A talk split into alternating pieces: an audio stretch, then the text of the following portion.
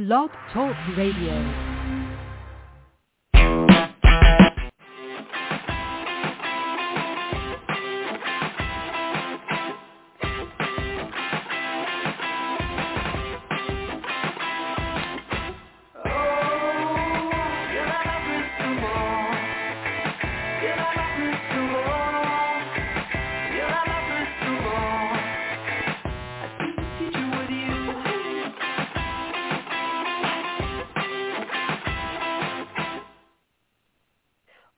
Hello, hello, hello, and welcome to another episode of DriveThruHR. I am your host today, Crystal Miller Lay, and I am joined by the effervescent Cathy Missildine.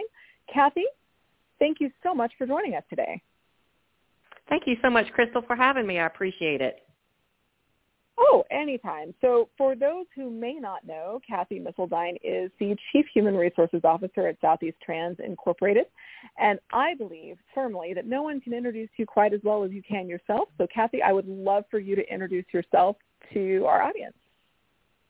Thank you so much. As Crystal uh, noted, I am the CHRO for Southeast Trans. We do non-emergency medical transportation for Medicare, Medicaid patients. So we are in the healthcare space. Uh, prior to that, I had my own consulting firm for almost 20 years, and so pretty active in SHRM National and uh, SHRM Atlanta. So that's how I met Crystal was through networking through different SHRM events uh, and conferences throughout the years. You know, I feel like it's been forever, but it really hasn't been that long. We shouldn't age ourselves. It hasn't been that long yet, but but um, but it's been great to see how you've I, I hate to say grown because that's not the right word, but like how your career has evolved over the years. Um, yeah. And I love some of the things that you're focused on at work right now. So uh, we're going to talk about that in just a second. But for those of us who maybe haven't joined before, um, you're listening to Drive Through HR. We are the internet's longest running continuing continuous running human resources talk show.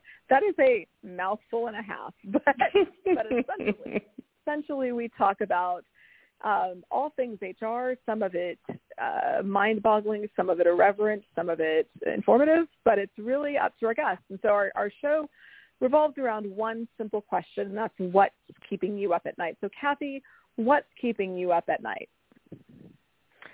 Well, you know, the list sometimes is long, but currently at the top of my list is, you know, how to bring our employees back to work safely. So in this environment, as we all have been witnessing, you know, we, we see the news about vaccinations uh, rising above the 60% mark. And we see hiring, you know, 8 million jobs open at the current time. So that's the question. How, how do we get our, our employees back to work safely? How do we retain them? How do we keep them safe? Um, and so, yeah, that's that's it. Yeah, and I mean that's a big task when you think about it, right? We have more than a million workers in the United States right now that are in process or soon to be in process to returning back to a workplace. While many, many um, companies have said we're not going to return to work, that's not a luxury that all jobs actually can afford. So a, million people is not a small number of people. Um, for your company, you know, are you going back into a workplace or are you doing remote work? So, you know, Crystal, thanks for that question. It's, you know, we've been as a as an executive team, we've been thinking about that obviously ever since the uh, vaccines were uh, starting to be executed at the first of the year.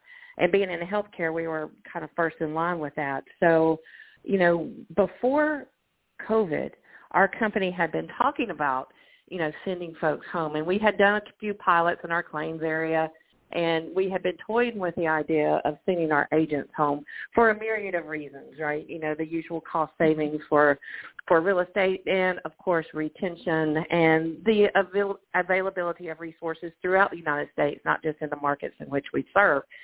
So you know, what this did was it forced our hand, right? So we sent everybody home in the period of about 45 days, probably around 800 people. So then we had to sit back uh, in these last few months to say, what makes sense to bring back into the office. And oh, by the way, we're we're building a brand new headquarters here in Atlanta. So what makes sense to you know to do at this point in time? And so what we did was we took a look at it and said, you know, our call centers are running very well. Matter of fact, our attrition is down, our productivity is up, our complaints are down, our numbers are all going in the right directions. So um, let's let's leave wellness alone. But what we don't want to lose in this virtual environment is our culture, our mission, focus, um, how we do business, who we are, how we behave on a daily basis, all those things that our clients love about us. So what we decided to do is let's turn our brick and mortar into meeting centers, training centers, um, you know, getting folks more, uh, you know, more training if they're struggling on the, in the in their role on the call center floor, um, and, and just kind of reconfig. So once we made the decision, okay, we can we can do this. We can leave our agents at home, but the support staff we're going to bring back on on site. And, and what does that look like? How do we keep them safe? And here's a caveat that's I think is pretty interesting, and this is what I would recommend to to your listeners: is what does your data say about your workforce? Because what my data says is very different. My workforce is 75% women and it's 75% African American. So I have a very high vaccine hesitant demographic, right? Mm-hmm. So we've been tracking vaccines, right? So if you look at the national average right now, we're sitting at 60%. I think the president hopes to be around 70% next month. Um, so compare that to my my demographic. I've got about 13% vaccinated, right? So mm-hmm. that's tough. So if I bring my population back as a whole, we're going to be putting them at risk. So what yeah, we're trying to do is, yeah. So what we're trying to do is, you know, again, go back to the data. I know you're a very, uh, I know you're very analytical and you use data in your, your job. Yes. Um, so you know we're we're trying to figure out okay so why are you vaccine hesitant? You know i i know what i hear in the news but so we asked our employees you know why why why won't you get the vaccine? We want you to be healthy. This is not about coming back to work. We don't want you to get sick. And you know we we found out a lot of things. You know we found out well it came out too soon. I'm scared of the side effects. I'm scared of the history of the of the vaccine with the african american uh, community. I'm, you know, I, my religion is against it. I'm scared. I don't think it works. You know, all those type of things. And so we're trying to to mitigate those as a company. But so the question of bringing people back to work sounds very easy, yes or no, but it's not. Yeah, and and I would say there's there's so many different things to consider, and one of the things there's a, very rarely do I recommend that people read any specific um, article. I'm going to make a recommendation today, though. It's uh, thecut.com. The title is um, what was the title of that? It was how is returning to the office supposed to work exactly? And it hits on a lot of the things that you're talking about. The underlying things that the underlying emotion and the things that you're talking about is fear. And we've had over a year where uh, if not the majority of America, a very large population in America has been working from home. And that changes a lot of things, right? Not the least of which is individual psychological outlook, right? So That's when right. you go to an office and you're surrounded by other people, your self-actualization is impacted by the people that you're around. For the last year, we've been around Netflix and our couch and our refrigerator and our family, and that's been like it, right? so for a lot of a lot of Americans. And so there are a lot of fears running around, and part of that is around vaccination. Um, but it's not all that. It's how do you deal with your coworkers and and people That's who maybe over the last year plus you've learned have views that are so so disparate from your own you don't know how to find common ground with them.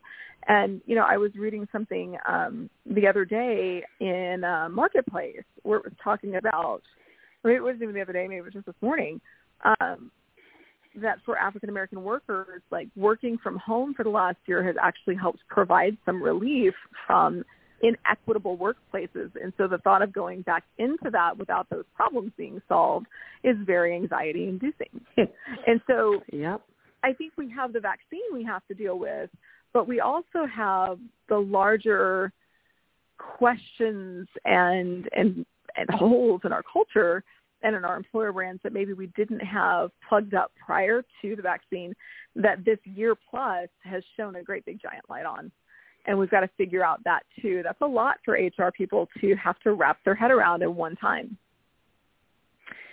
Boy, so I guess you, my question you are so you are so you you are so spot on. It's like you're kind of sitting in our you know in our back office, right? Because again, my population is, is, is different, and you're absolutely right. That fear piece is huge, and we have been having huge discussions around the cultural issues. And you know on the outside people would say oh oh cathy southeast trans does not have a diversity inclusion and equity problem. Look at your look at your data.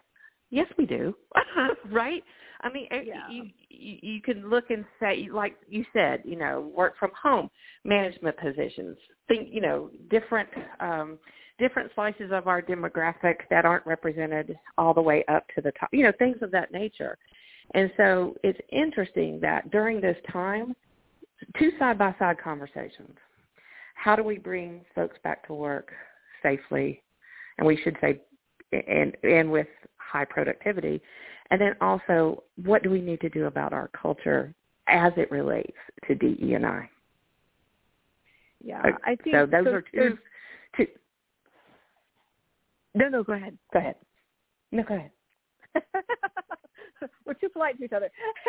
Thank you. But those, those are two very different, but two very critical things to um, issues to address, right? And so with the vaccine, I've seen a lot of companies that are working on that in phases, and I know that the EEOC um, actually recently just came out with new guidance around all of that. Um, it's always interesting to me to see how you know how the government and, and um, the different panels that we have put together to help us with work um, guides us through some of this stuff, right? And so, you know, um, the EEOC is hosting, or I guess it hosted its first all virtual um, video cast hearing which is interesting, where they discussed workplace civil rights recently. Have you had a chance to look at that? It, I think it was April 28th was when they they did that. I have not. I have not. Okay, so that's interesting, and I'll have to shoot that link to you. But um, but they heard from different uh, different witnesses. They had a couple of panels. Um, one on one was um, had an expert from the American Indian community. Uh, so it was looking specifically at sort of um, how this is uh, impacting uh, not just workers around the vaccine, but you know all of the fears around harassment and culture. So it was a really interesting, mm. um, interesting event. I, I would recommend giving it a look. Uh, a lot of it centered around awareness around discrimination. And so I think we can look at those things and, and get a sense for what some of the fears that our population is having. And I would posit that, you know, it's not just your company or, or my company or one specific company that is struggling with um, D and I, DEIB initiatives um, within their organization. It's every organization. And if you think your organization isn't part of that, I, you know, respectfully say you're probably kidding yourself because our country Agreed. is struggling with that. And so uh, Agreed. you can't have a country struggling with it and then not have your company have some sort of struggle around it too. So, um, rants off. but to that, like I get on little rants. But uh, but to that end, one of the things that I think is is probably worth noting is like when we look at DNI initiatives, there's a heavy focus on diversity, and I think it's almost unbalanced to where it needs to be the flip. You know, the the focus is on inclusion, and when you build inclusive work environments, the diversity piece uh, it doesn't handle itself, but it becomes a lot easier to manage because you've built this inclusive workspace where equity and belonging is evident in your organization, you're going to get more diverse candidates applying. That, that's what we've seen. Now, getting there is not as easy as saying, okay, we're equitable now. So, you know, so there is a plan that you have to put together. Um, I know you said that's something that your company is trying to tackle now, so I don't want to put you on the spot and be like, how did you solve this? But are there things that y'all are thinking about or um, that you're looking to implement that you can talk about? If not, that's certainly okay. We, you know, the interest. No, that's fine, Crystal. The, the interesting part is, is we've just asked ourselves this question during this time because, like you said, of the fears and asking ourselves the question internally. We had a chance to pause during this uh, pandemic to look internally and because we were growing by leaps and bounds, you know, our, we grew from 350 employees to 1,100 employees in less than in, less than four years, and then we had to stop and go, okay, let's take a look at this infrastructure. We got a minute right now with this uh, with this uh, pandemic, and we've got some time to uh, look at best practice and things of that nature. And I'll never forget it. Uh, one of my managers that reports to me, Cathy, do you think we have a diversity problem? And it stopped me in my tracks because you know like you said the diversity is is to me is an outcome of inclusivity right? And so and mm-hmm. it's not the usual suspects with us because we cover those bases but it seems like i'll give you an example. Um so we run call centers um we we um have medicare medicaid patients as our end user of our service and so, you know, by any stretch of the imagination, we're not going to pay top 75 percentile on compensation, right? And Atlanta, right. most of our markets are strong markets for call centers. And so when you're not paying top dollar, we've made that decision. We have to pay at market or below, but we have a great, uh, we have a great story to tell. So sometimes when you, when you hire at that level, you, you, don't have you don't check off every skill set box. And what we were noticing was hmm, we've got a, a lot of people in our in our call centers that don't have excellent communication skills, either written uh, or verbal.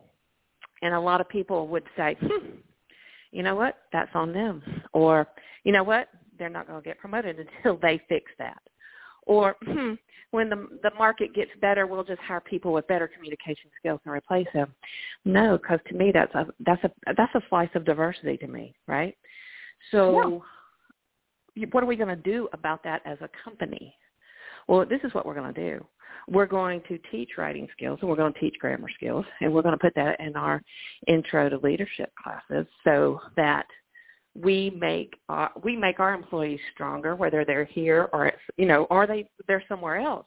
But we have, you know, we have given them that skill set. So if they want to move up to a team lead, a supervisor, or go over into operations, that they do at least have those basics around communication. You know, I I think that brings up a really good point. So I I would argue for anyone who thinks that the individual is solely responsible for their skills development, that you are doing your company a disservice. So while technically Agreed. yes, we are all responsible for bettering ourselves, that doesn't mean we are solely responsible for bettering ourselves. And quite frankly, people learn to the level it's it's like you you don't know what you don't know right? And so, right. you know, if you have workforce that is uh, deficient in any area, whether it be communication skills or other skills, um, you know, they they may not realize that they're deficient in those areas, and so you could let them continue to move along blindly, or you could help them become better, which in turn helps your organization. So I think every company should have a learning and development plan. But to your point, um, in from an inclusivity perspective, you know, you can't create high potential programs and and you can't create um, learning and development programs for your executive, managerial, and professional roles and not do the same thing for your skilled, semi-skilled, and unskilled labor force. Like it has to exactly. be across the board, or it's not inclusive. And real uh, financial benefit to an organization for doing this. I mean, this is not a new article. It's like Forbes 2019. But for companies that invest in building truly inclusive work environments, people are 42% less likely to leave, even if pay is not top market. So you know, people want to be able to that's bring right. to work. Mm-hmm. And, and and that's another thing we realize. You know, it's it's interesting when you get a pause, right? And and when I say pause, I'm saying you know a lot of our patients were not going to the doctor because of COVID, so it gave us a time as a company to look internally. And so you're you're absolutely right on that point because when when you make that investment into your skilled and unskilled, they appreciate it and they will stay longer. I mean, I've I've seen it, and so you know, I think it pays dividends. But the issue is you've got to be able to a recognize it and b ask the tough questions. So that's the that's the phase we're at, Crystal, is asking those tough questions because you've got to be ready to hear the answer. So we've just started our first D D E and I uh, D I and E um, uh, committee, um, eh, you know, and we've gotten such a diverse uh, group of folks together to start that process. And then we will figure out what the goals are, what we're trying to accomplish, and then you know we will we will we will do the do the hard work because we have that commitment. And I think it's going to be to me it's incredibly important, especially now that we're virtual. It's even more important, I think, especially when we're yeah. virtual because of that culture piece. Oh, for sure. Um, so hold that thought. Quick reset. If you're just now tuning in, you're just a little over the halfway point of DriveThruHR, the internet's longest running HR radio talk show. I am mm-hmm. here with Cathy Misselstein, who is the CHRO for Southeastrans, and we're talking about the returning workforce and getting people back to work, but we're also talking about building inclusive work environments. And part of the reason that we're having that discussion is because in, inclusivity, at this inclusion and belonging are really critical components to getting people back to work. So from that sense, you know, Cathy, what you're talking about to me, I, you know, what I hear is that in the um, seven or eight prong uh, steps to creating an inclusive work environment, you're really hitting on access to resources and training, learning, and development. Those two, two um, pretty critical components to creating an inclusive work environment with the communications training that you're giving. But then the other two pieces are having a voice, which everyone needs, right? Everyone wants to feel like they have a voice yes. uh, in their workplace. Um, and yes. then intentionally focusing on creating that sense of belonging. So I think what you're describing is a really great start to a, a larger DEIB program. And, and I would say from from my perspective, like we get asked a lot, like what can we do to, you know, what are some inclusive initiatives that we can do? You know, what can we do to make our employees feel more cared about? and I'm, I'm always fascinated with like the way the questions get posed are always fascinating to me. But um, but that being said, like the question is really common and people often look to solve these things with quick fix initiatives and it's just not a quick fix program. You know, it's Mm-mm. it's an entire cult. So you do have to be careful in how you time that out. And so we know from research that we can change a culture somewhere between five and fifteen percent. I, I always like how do you measure that five to fifteen percent? But you can make small changes without destabilizing your culture. Large, sudden shifts are very difficult for employees to um, to believe in and to trust, right? So that's I think the point of it. So as you're building out this plan, like as you you're in a hear a listening phase, but when you get all of that feedback and you go to build out this plan, like have you thought about the time frame in which you want to enact it, whether that's six months or 24 months, whatever that might be? Like, do you have a sense for when you arrive? Hmm. Wow, great question, Crystal. Um, and just to your point, you just said it's we're not about quick fixes, and it's not an overnight. Uh, it's not an overnight solution, or, or, or there's not an overnight expectation. So, with that said, um, you know, we're going through the listening phase and asking hard questions phase, doing some research phase, looking to others out there that do it very well, like Kaiser Permanente. They they got a great program, and and, and looking at others that have been um, been successful. And so I haven't really pinpointed a timeline yet because our culture when you say a 10 to 15 percent shift that is that is definitely our culture um, because there's been there's so much change in healthcare and there's so much change going I believe so much change going on externally now and so much change going on in our employees' life we're going to have to baby step that and they're going to have to trust us uh, that what what we say is what we mean. So tr- trust takes time. Not that they distrust us, but when we say that, you know what, uh, we've got these. Uh, for example, if we decide we've got these uh, six affinity groups, please feel free to join and blah blah blah blah blah. Are they going to trust us that they are what they are? It is a safe place for them to go and talk with others like them, you know, things like that. So I'm I'm I'm hard pressed to put a timeline on it right now. So I have a non. No, I think that's okay. I mean, that's fair. I would much rather hear like we don't know how long it's going to take than someone say like we're going to get this done in 2022 because you know when, whenever mm. we talk with you know clients or potential clients and and their timeline is defined and short, you know, 12 months may seem like a really long time, but it's not.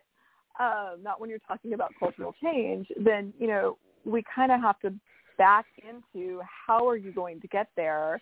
How will you know if your employees are adopting it or going through the motions? Like what is the sense of urgency to end this as opposed to here's what we want to accomplish in 2022.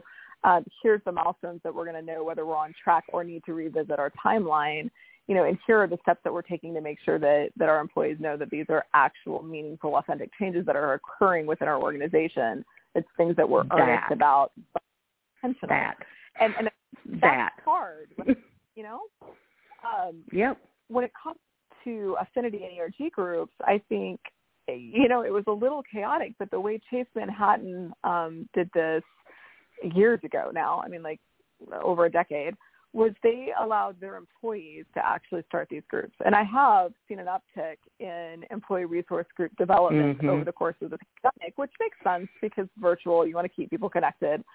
But but right. letting your employees drive which groups are created goes a long way to help instilling that trust. But speaking of groups, before we end today, I wanted to talk a little bit about women returning to the, the workforce, right? Because there are millions of women mm-hmm. that left, right? And regaining those jobs, you know, for minorities, but for women has been really um, much slower than male counterparts. And so, you know, I'm not trying to say that women have it harder than men. That's not where I'm going with it. But I think we have to look at the reason why women aren't returning to work so that we can address that as employers and help make that possible.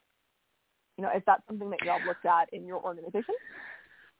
Well, you know, I, I you know, we hear the numbers. Obviously, women have, and we employ a lot of women in call centers. You know, and in our own call center, what we were trying to do really hard during the midst of this thing is, okay, okay, I know that you've got two children. Your shift is this. We don't want to lose you. You've been with us for three years. Let's do this. You work four hours here, four hours there. Let us work with you so you don't have to leave us. Or can you go part time? We want we want you to stay. And so we were all about giving grace. That I told my staff, give grace where grace is due during this period because on the other side of this, they will still they will they will respect us because we tried to work with them and we just didn't throw our hands up and say, well, if you can't be here between eight and five, you don't have a job.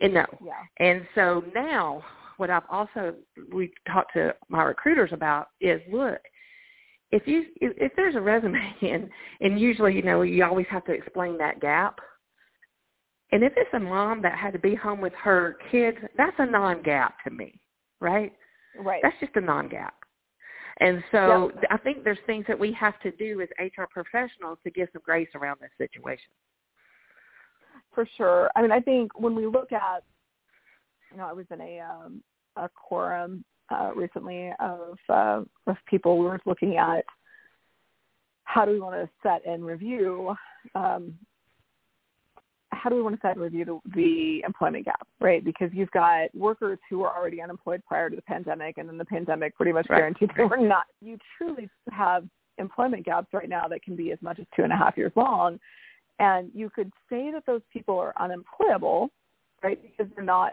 traditional uh, they're not presenting the traditional resumes that we all look at and go like, oh, okay, work stability, continuous employment, blah blah blah blah. You can't do that right now.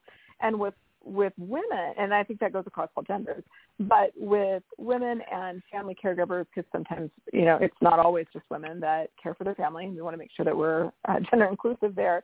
You know, there are um, the additional uh, considerations around family. And so you had 4 million women that left the workforce between February and April of 2020. Mm-hmm. That was um, a Politico survey.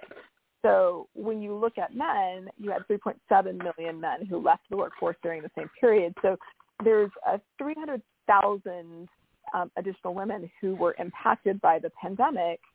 Um, but it doesn't stop there. So when you continue to look through it, you've got 741,000 fewer black women that are employed now than they were February of 2020.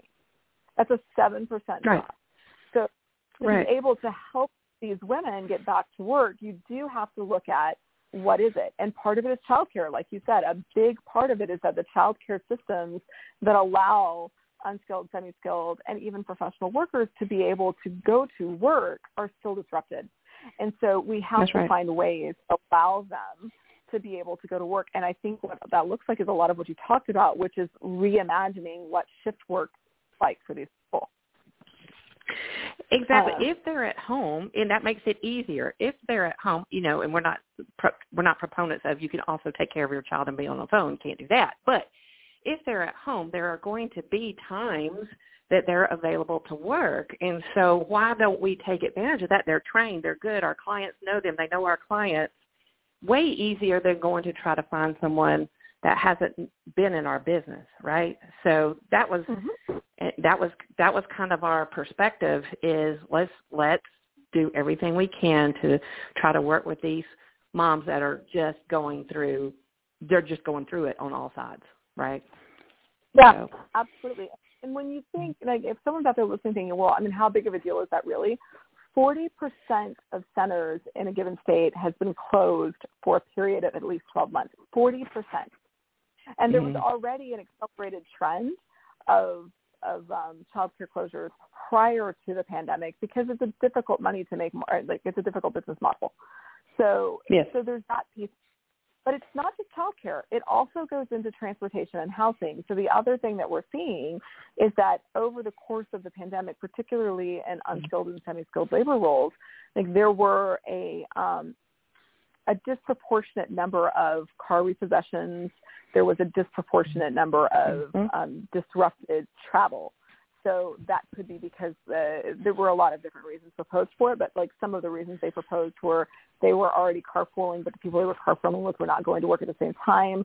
Public transportation reworked routes during that time. So there's a lot of things that can contribute to that. So if you're looking at getting people back to work and you're already spending 30, 40, 50% more on being able to acquire talent, one of the things that I would suggest to you is to look at your, and obviously this is all dependent on your labor pool, but if you have um, unskilled, semi-skilled, skilled labor, is looking at investing in things that would allow them to come to work for you. And that might That's look right. like uniform subsidies, that might look like transportation subsidies, that might look like we have a company that is that actually invested in a um, a giant uh, commercial bus, like the the commercial liner is kind of like a Greyhound bus, but not Greyhound.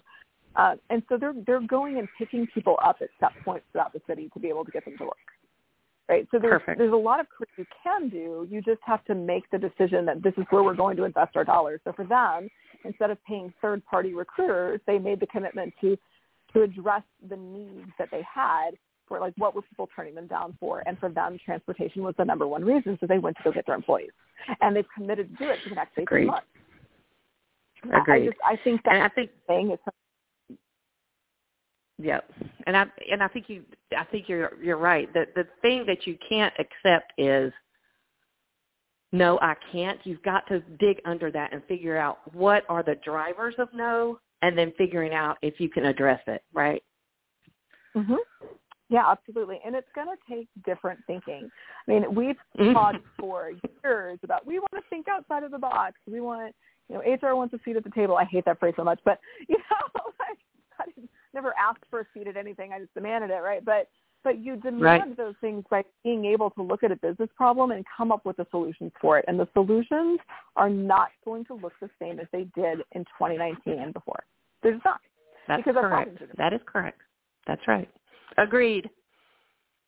So to that end, Cathy, if if you could leave people with, you know, any advice around how to look at the problems of getting people back to work, what would that be? You know, he, here's what I would do. Uh, you know, you know, you have to start asking yourself questions and don't let it be knee jerk. Yes, everybody come back to work on July 4th and it's going to be business or July 5th. It's going to be business as usual because it's not. So you've got to ask yourself who and how do we keep them safe and do we need to reconfigure because not everybody's going to be vaccinated. And then you have to also talk about some of these things that we brought up today. What are people when they come back to work? What are what are they bringing back to work with them? Fear, uncertainty. Uh, uh, is their life still in chaos? All those kind of things. And what are those support systems, those support nets that you have in place? Is your EAP uh, equipped to, you know, to address some of these things? Do you have some support systems in place that you can use at work to assist some of these folks? Some of the things that we were just talking about.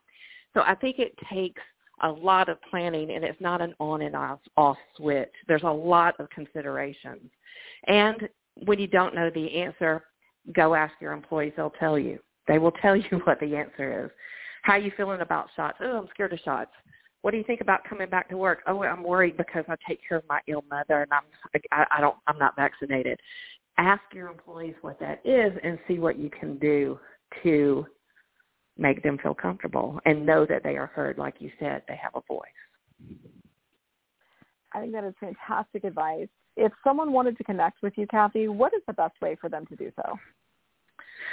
Sure. Um, uh, it's C Missildine, M-I-S-S-I-L-D-I-N-E, at southeastrans.com, S-O-U-T-H-E-A-S-T-R-A-N-S dot com. I'd be happy to answer any questions. That is really kind. Are you also on LinkedIn? Um, do you, like, from a social perspective, where do you like to connect with people? Sure. LinkedIn. I am there. I'm on Instagram. I'm on Facebook. First name, last name, Cathy with the C, Missildine. So yeah, that'd be great. That's fantastic, Cathy. I really appreciate you joining us today. I've got to say, like, this has been one of um, one of my favorite uh, DriveThruHRs this year, and I don't say that to everyone.